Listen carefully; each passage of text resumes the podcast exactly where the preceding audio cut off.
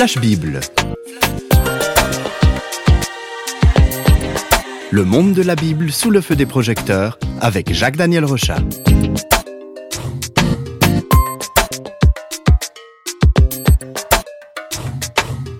Dans Flash Bible, nous parlons de la Bible, bien sûr, la Bible, un ouvrage qui touche à notre histoire et qui nous touche aussi aujourd'hui.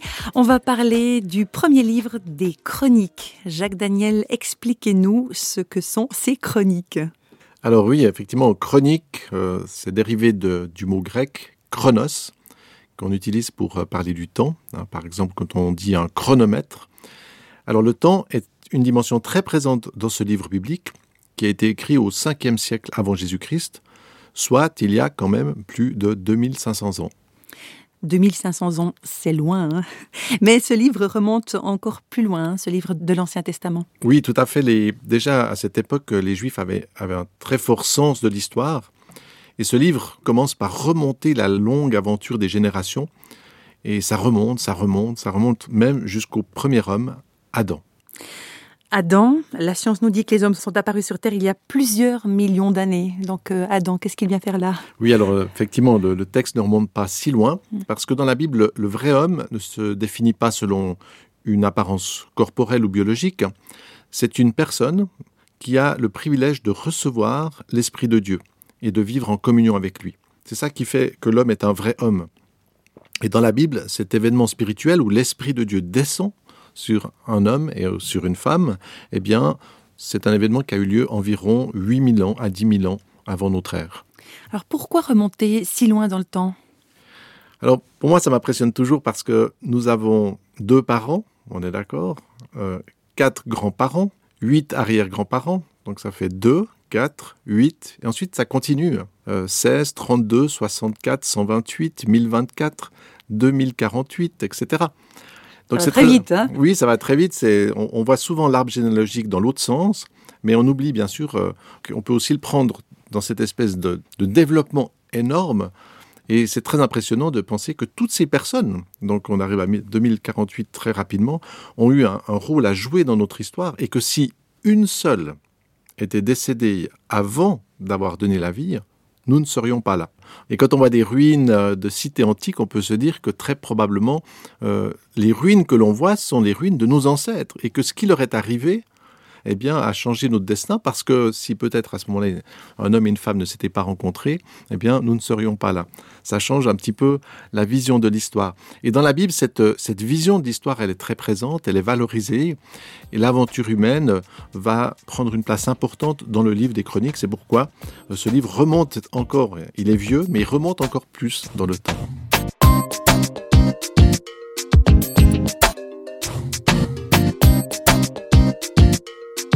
Alors honnêtement, il n'y a rien de plus embêtant que de lire des généalogies. Et les généalogies bibliques, ben, elles sont, voilà, il faut le dire, parfois barbantes à lire, mais elles parlent pourtant de notre vie. Oui, alors le premier livre du tiers des chroniques euh, représente un travail euh, colossal hein, de recherche généalogique. Et il a dû demander beaucoup de persévérance à ceux qui ont rédigé ces, ces textes en voyant, oui, c'est cette famille. Donc, il y, a, plein de généalogies avec les noms. Ça peut être un bon livre pour trouver des prénoms ou des noms. Par contre, il faut aussi beaucoup de persévérance au lecteur. Donc, euh, je dirais, si vous ne connaissez pas la Bible et que vous tombez sur cette émission, choisissez un autre livre, peut-être pour commencer, parce que c'est un petit peu barbant quand même. Mais heureusement, on arrive au chapitre 11, et là, le récit va, va se focaliser sur un homme, eh bien, c'est le roi David. Nous sommes environ 1000 ans avant Jésus-Christ. Donc un peu comme dans un film, on, on, récapitule tout en accéléré, on arrive à David. Mais pourquoi est-ce que David devient tout à coup le centre? Alors effectivement, on peut rappeler que David a, a été spécialement choisi par Dieu. Ça marque un petit peu un tournant. Il y a plusieurs tournants pour le peuple des Hébreux, mais la royauté de David va être un symbole très puissant. On peut rappeler que David, quand il était jeune, il était oint d'huile, on lui a mis de l'huile sur la tête. Euh, C'était parce qu'il avait reçu cette onction, une onction particulière, une vocation de royauté. Et effectivement, quelques années plus tard, quand il va devenir roi, il va exercer euh, cette royauté d'une manière à libérer son peuple, à, redonner à son peuple de bonnes choses. Et c'est pourquoi David va être un petit peu le symbole de la manière dont Dieu désire conduire son peuple. On peut se rappeler que David était considéré comme un bon berger, Et c'est du reste derrière un troupeau que Dieu l'a choisi et lui a donné sa vocation. Et par rapport à cette vocation de berger, on peut écouter ce qui se trouve dans le chapitre 11. L'Éternel Dieu t'a dit, c'est toi qui seras le berger d'Israël, mon peuple, et tu seras son chef. Donc David sait, comme vous disiez, cet exemple du bon berger qui prend soin véritablement de, de ses brebis. Oui, David incarne un juste pouvoir, parce qu'il y a beaucoup de pouvoirs qui sont mauvais, mais le sien est un juste pouvoir qui vise à libérer le peuple des oppressions et du mal.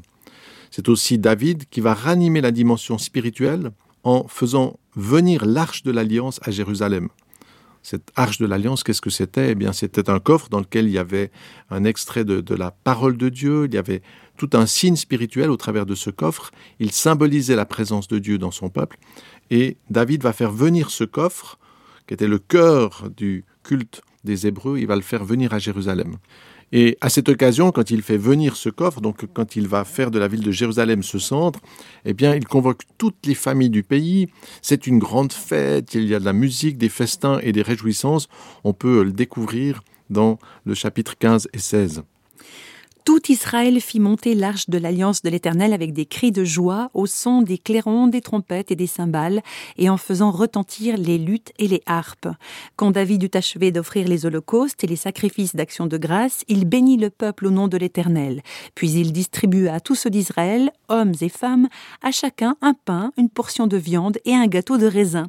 Il remit aux Lévites la charge de faire le service devant l'arche de l'Éternel, d'invoquer, de louer et de célébrer l'Éternel, le Dieu d'Israël. Voilà, la grande fiesta. Voilà, c'est la grande fiesta. On peut imaginer cette, cette joie. Donc, c'est pas simplement, vous voyez, des fois, quand c'est religieux, c'est. Moi, j'ai horreur de ces ambiances religieuses comme ça, très. Mais là, non, alors c'est vraiment la joie, la, la, la libération, l'abondance, la générosité. Et on se rend compte que le, ça rejoint cet aspect spirituel de cette présence de Dieu au milieu de son peuple qui se manifeste par ce, cet objet un peu symbolique qu'est l'arche de l'alliance, mais surtout par cet amour, cette relation et cette joie. Et après cette fête, Jérusalem va devenir le cœur spirituel de la nation, et David va encore souhaiter aller plus loin, un échelon supérieur. Il a le désir de construire un temple majestueux qui puisse euh, symboliser à une échelle encore plus grande euh, cette présence de Dieu au milieu de son peuple. Mais ce projet, eh bien, David n'a pas fait que des belles choses dans sa vie aussi. Euh, C'était comme un homme un peu guerrier. Alors euh, voilà ce que Dieu va lui répondre. Quand tes jours seront accomplis et que tu iras auprès de tes pères, j'élèverai ta postérité après toi et j'affermirai le règne de l'un de tes fils. Ce sera lui qui me bâtira une maison. Donc c'est pas lui qui construira ce fameux temple. Non, c'est pas lui. Et c'est assez beau finalement parce que David est important, mais tout ne va pas se concentrer sur lui. Ce mandat va passer à la génération suivante. C'est son fils Salomon qui pourra construire l'édifice majestueux. Et le livre des Chroniques nous montre que David va, comprendre. Alors oui, c'est pas moi qui vais pouvoir construire, mais alors il, il, ne va pas rester inactif. David va travailler activement à ce projet. Il fait des plans, il rassemble des artisans, il collecte de l'or, des pierres, du bois, des métaux. Dans le chapitre 22, il va donner cet encouragement à son fils. Écoutons-le. Maintenant, mon fils, que l'Éternel soit avec toi, afin que tu prospères et que tu bâtisses la maison de l'Éternel. Veuille l'Éternel t'accorder de la sagesse et de l'intelligence et te faire régner sur Israël dans l'observation de la loi de l'Éternel, ton Dieu.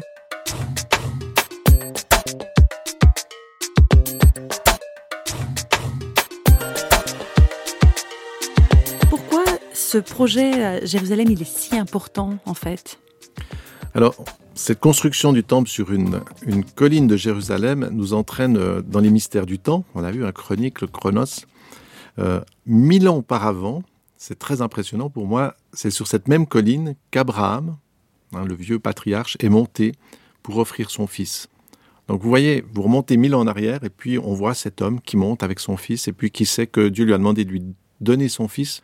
Et puis là, heureusement, bien, bien sûr, on va voir cette bonté de Dieu qui pourvoit, puisque finalement, c'est pas le fils d'Abraham qui sera sacrifié, mais ça sera un animal qui va prendre cette valeur en quelque sorte. C'est comme si Dieu pourvoyait à la vie.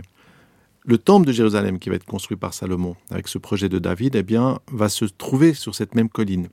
Donc, les sacrifices que les Juifs vont vivre dans leur culte, ce centre spirituel en quelque sorte qui vient se mettre sur cette colline-là, sur cette même colline, eh bien, c'est très impressionnant.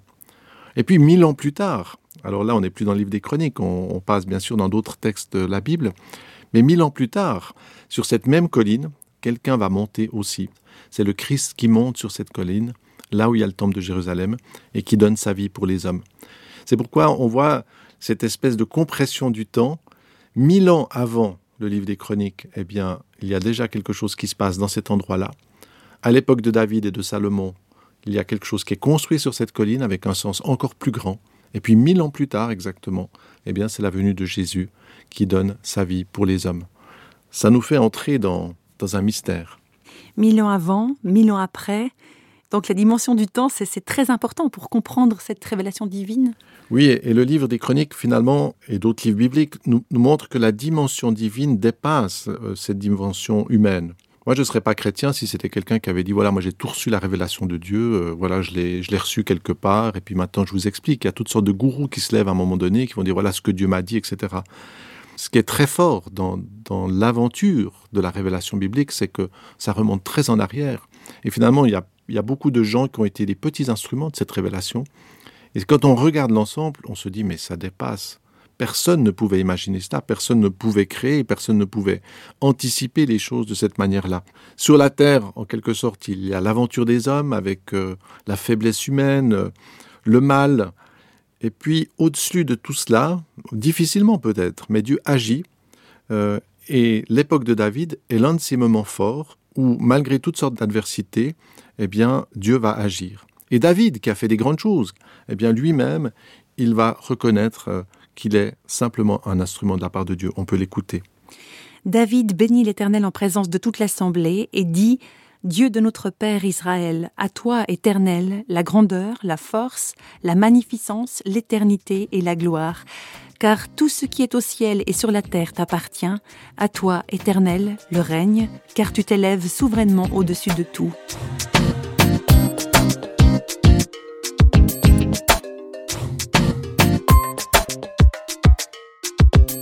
Les chroniques, Chronos, voilà qui nous a entraînés à traverser le temps, l'histoire, depuis nos origines spirituelles jusqu'à l'époque de David.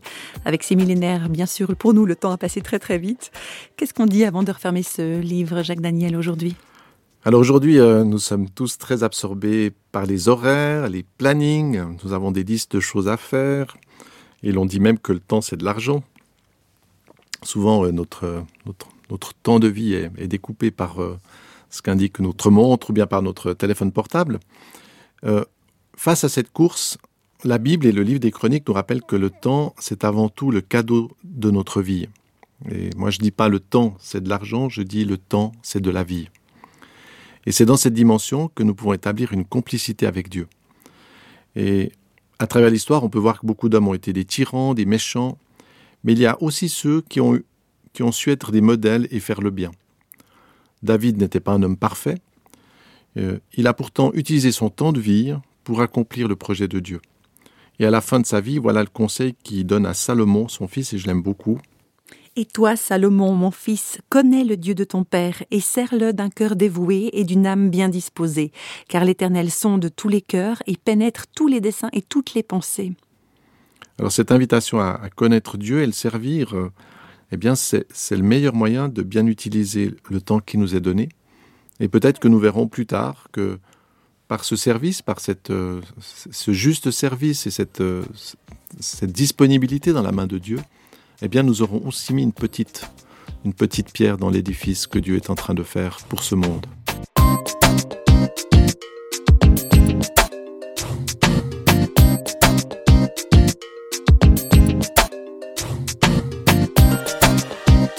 Les feux des projecteurs de Flash Bible s'éteignent pour aujourd'hui. Flash Bible vous a été proposé par Radio Réveil en collaboration avec Jacques-Daniel Rochat. Si vous voulez nous contacter par courrier postal, vous écrivez à Radio Réveil, boîte postale numéro 1, 25 301, Pontarlier, CEDEX, France. Et vous pouvez également nous contacter au travers du site www.parole.ch et nous rejoindre sur Facebook. Au revoir et à bientôt.